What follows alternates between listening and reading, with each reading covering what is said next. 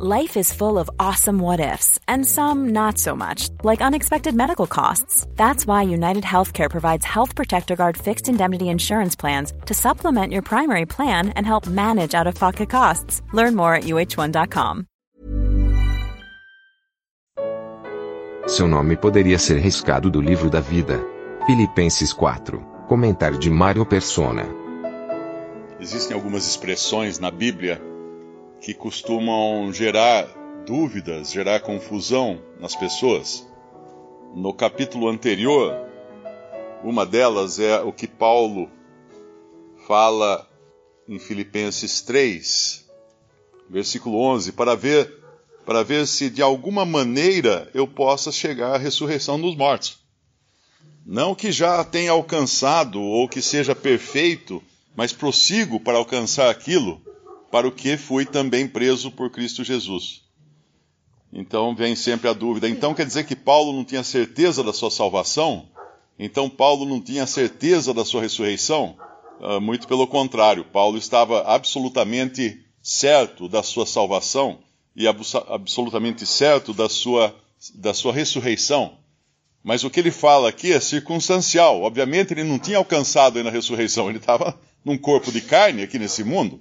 Ele estava aguardando aquele momento quando ele seria transformado, ou então, caso morresse antes, como depois o Senhor revelaria a ele que ele iria morrer, ele seria então ressuscitado, ele será ressuscitado, o seu corpo ressuscitado, juntamente conosco e com todos os salvos. Então Paulo tinha, assim, quando ele fala, prossigo para o alvo, no versículo 14, pelo prêmio da soberana vocação de Deus em Cristo Jesus, é porque ele estava falando de uma questão circunstancial. E todo salvo por Cristo prossegue para o alvo, e nenhum salvo por Cristo já ressuscitou. Aliás, aqueles que diziam que a ressurreição já tinha acontecido, são repreendidos por Paulo em 2 Timóteo capítulo 2, dizendo que aquilo era má doutrina, aquilo era fermento, aquilo era veneno que estava se infiltrando entre os cristãos. Então é muito importante entender o que um termo na Bíblia diz, dependendo do contexto, dependendo da circunstância onde ele é dito, a quem ele foi dito, quando ele foi dito, tudo isso são chaves para se entender melhor a palavra de Deus. Em jornalismo, quem estuda comunicação social, quem faz jornalismo, sabe que antes de escrever uma notícia, ele tem que fazer algumas perguntas para si mesmo. Ele tem que perguntar quem, onde, quando, como, porquê, eu não me lembro se tem mais alguma, mas são essas perguntas que ele tem que fazer antes de escrever a matéria, porque senão vai faltar informação. Se ele não criar o contexto em que aquele fato aconteceu, os seus leitores ou os seus espectadores não vão entender o que ele está dizendo. E aqui também acontece no capítulo 4, agora de Filipenses, com a expressão livro da vida, no versículo 3. E peço-te também a ti, meu verdadeiro companheiro, que ajudes essas mulheres que trabalham comigo no Evangelho e com Clemente e com os outros cooperadores, cujos nomes estão no livro da vida. E aí alguém vem, sim, mas então a pessoa pode ter o seu nome riscado do livro da vida, não pode? É, claro, pode, está escrito isso em outras passagens da Bíblia. Nós temos lá em Êxodo 32, o próprio Moisés fala a Deus, a Jeová, ele fala agora, pois perdoa o seu pecado, se não, risca-me, peço-te do teu livro que tens escrito. Aqui fala só apenas livro, mas ele está dizendo que ele podia ser riscado, então, de um determinado livro. Eu tenho os versículos aqui na minha Bíblia, não sei, quem quiser ir lá, no Salmo 69, 28, sejam riscados do livro da vida. Um pouco antes disse assim, quando fala de, pois perseguem, no versículo 26, pois perseguem a quem afligiste e conversam sobre a dor daqueles a quem feriste. Acrescenta iniquidade à iniquidade deles e não entrem na tua justiça, sejam riscados do livro da vida e não sejam inscritos com os justos. Ué, então realmente aqui fala que pode ser riscado do livro da vida. Se a gente vai lá em Apocalipse capítulo 3, versículo 4, Mas também tens em Sardes algumas pessoas que não contaminaram suas vestes e comigo andarão de branco, porquanto são dignas disso. O que vencer será vestido de vestes brancas, e de maneira nenhuma arriscarei o seu nome do livro da vida, e confessarei o seu nome diante de meu Pai e diante dos anjos. Bom, aqui já está dizendo então que só o que vencer não será arriscado do livro da vida. E aí surgem doutrinas como de um grupo de cristãos que diz que só serão arrebatados os vencedores. Os perdedores, eles não usam esse termo, né? Mas quem não é vencedor só pode ser perdedor. Os perdedores vão ficar aqui, mesmo que tenham crido em Jesus, ficarão na terra porque eles terão que ser purificados durante o arrebatamento, durante a grande tribulação. Aí eu pergunto, o que foi que o sangue de Cristo deixou de purificar na cruz? Aquele que é salvo, está totalmente apto a entrar na glória.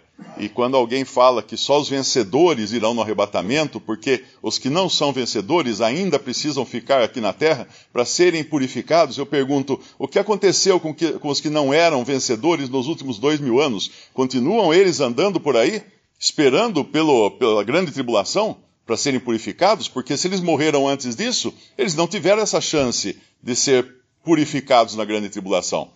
Então, claro, é uma má doutrina que é pregada hoje, alguns grupos, inclusive um grupo que diz congregar ao nome do Senhor somente, sem denominação e tudo mais, professa esse tipo de doutrina, que na verdade nada mais é do que um purgatório terrestre.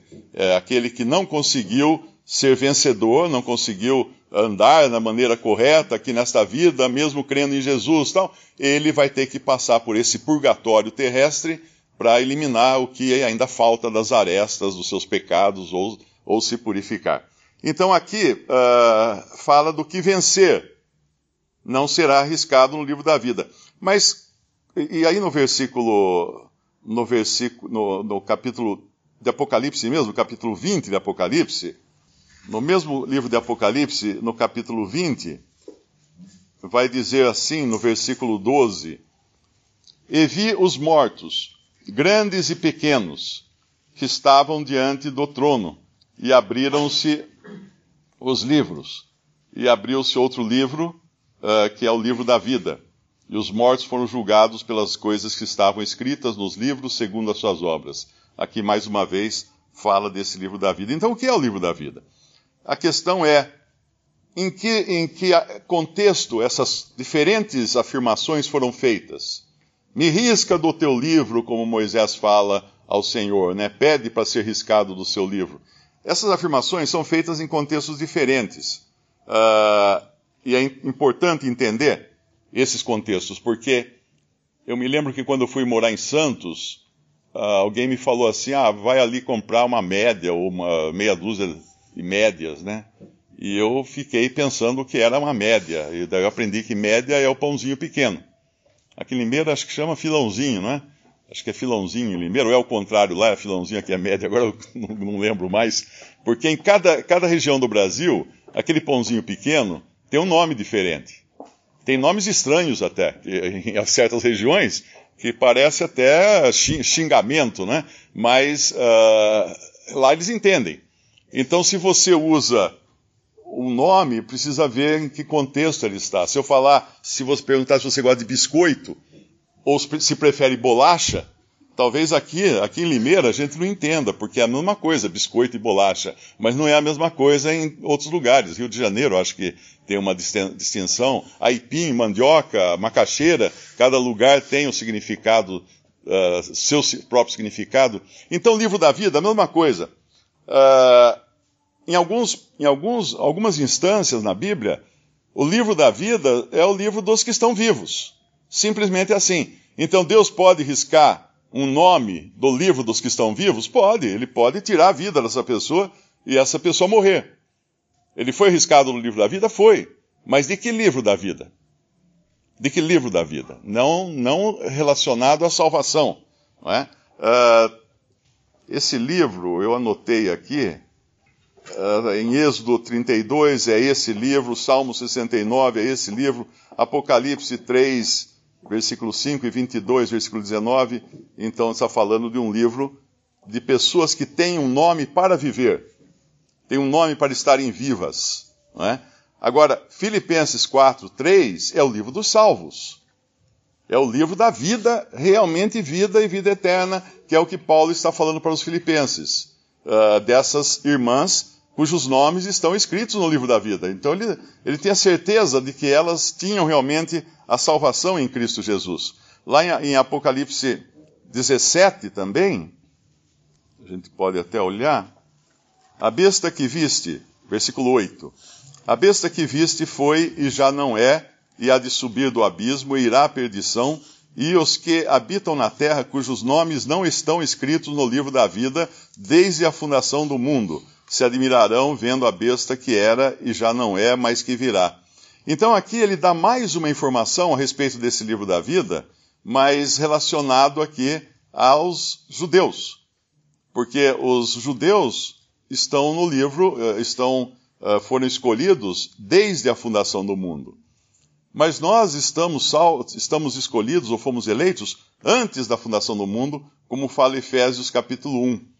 Então é muito bom entender em que circunstância cada livro da vida é mencionado, para não misturar as coisas e achar que, então vou perder minha salvação. Porque hoje um dos problemas maiores, quando você conversa com um cristão, é perguntar a ele, você pode perder a sua salvação? E a maioria dos que professam ser cristãos, infelizmente, em especial aqueles que estão nas denominações pentecostais e neopentecostais e nas mais moderninhas, esses vão dizer que podem perder a salvação se não perseverarem, se não forem à igreja, se não usarem o vestido a determinado comprimento, se cortarem a barba ou deixarem a barba crescer, cada uma vai dar uma diferença aí, né, para quem vai se perder. Então, ele vai ter uma lista de coisas onde a pessoa vai dizer que você pode perder a salvação se você agir daquela maneira. Ou seja, são pessoas que nunca entenderam o evangelho da graça de Deus, nunca desfrutaram da perfeita salvação, da perfeita liberdade. Às vezes são pessoas nascidas de novo, mas estão naquela condição de Romanos 7, aflitas ainda, porque percebem que estão numa carne, essa carne não tem jeito. Você não consegue segurar essa carne. É claro que temos elementos para andar segundo o Espírito, não é? Mas ali em Romanos 7 está deixando muito claro isso. Porque eu sei que em mim, isto é, na minha carne, nenhum bem habita. Não há bem algum na minha carne. O querer o bem está em mim, mas eu vejo uma luta com os meus membros, ele fala ali. Aquilo é o homem nascido de novo e ainda não liberto. Porque aí ele vai ter a libertação no final do capítulo 7. Quem me livrará do corpo desta morte? Graças a Deus, por Jesus Cristo, meu Senhor. E aí abre o capítulo 8 de Romanos, que é o capítulo em que mais fala a palavra Espírito Santo, onde ele vai dizer que agora, então, ele pode ter a certeza da sua salvação. E até as suas orações serão guiadas pelo Espírito Santo, porque ele não sabe nem como orar, muito menos como se manter salvo. Então ele tem agora a certeza e o descanso completo da sua salvação. E a maioria dos cristãos não tem, infelizmente assim é. Quem aqui conversa com cristãos de diferentes religiões vai encontrar esse fato, vai encontrar essa realidade. É triste isso, são ensinados erroneamente, e até muitos usam de forma perversa esses versículos aqui do livro da vida para ameaçar. Olha, se você não pagar o dízimo, você vai perder, seu nome vai ser riscado do livro da vida. Olha, se você não vir à igreja, se você mudar de igreja, você vai ser riscado do livro da vida, vai ser apagado o seu nome do livro da vida. Ó, se você não for um vencedor, você vai ficar aqui para passar pela grande tribulação. Então são usados elementos de tortura, na realidade. Esse mau ensino do que é o livro da vida, por não entender o contexto. E aqui nós temos então Paulo, em Filipenses capítulo 4, versículo 3, peço-te também a ti, meu verdadeiro companheiro, que ajudes essas mulheres que trabalharam comigo no Evangelho e com Clemente e com os outros cooperadores cujos nomes estão no livro da vida.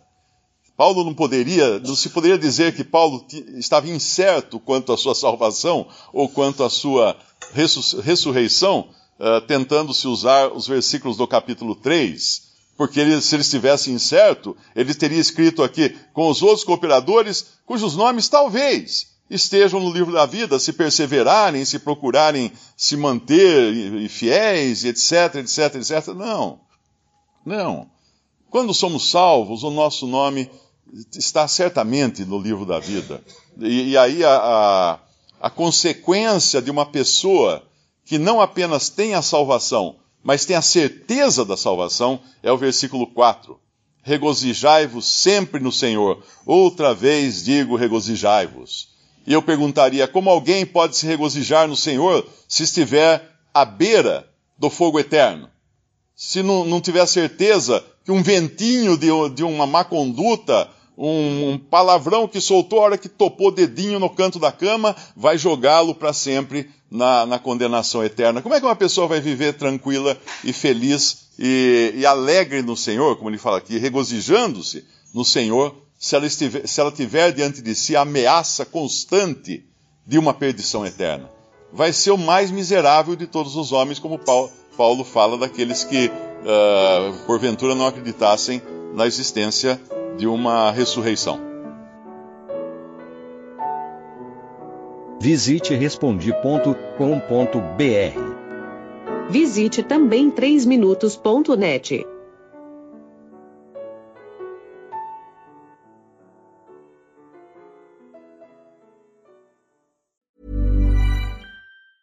Ever catch yourself eating the same flavorless dinner 3 days in a row?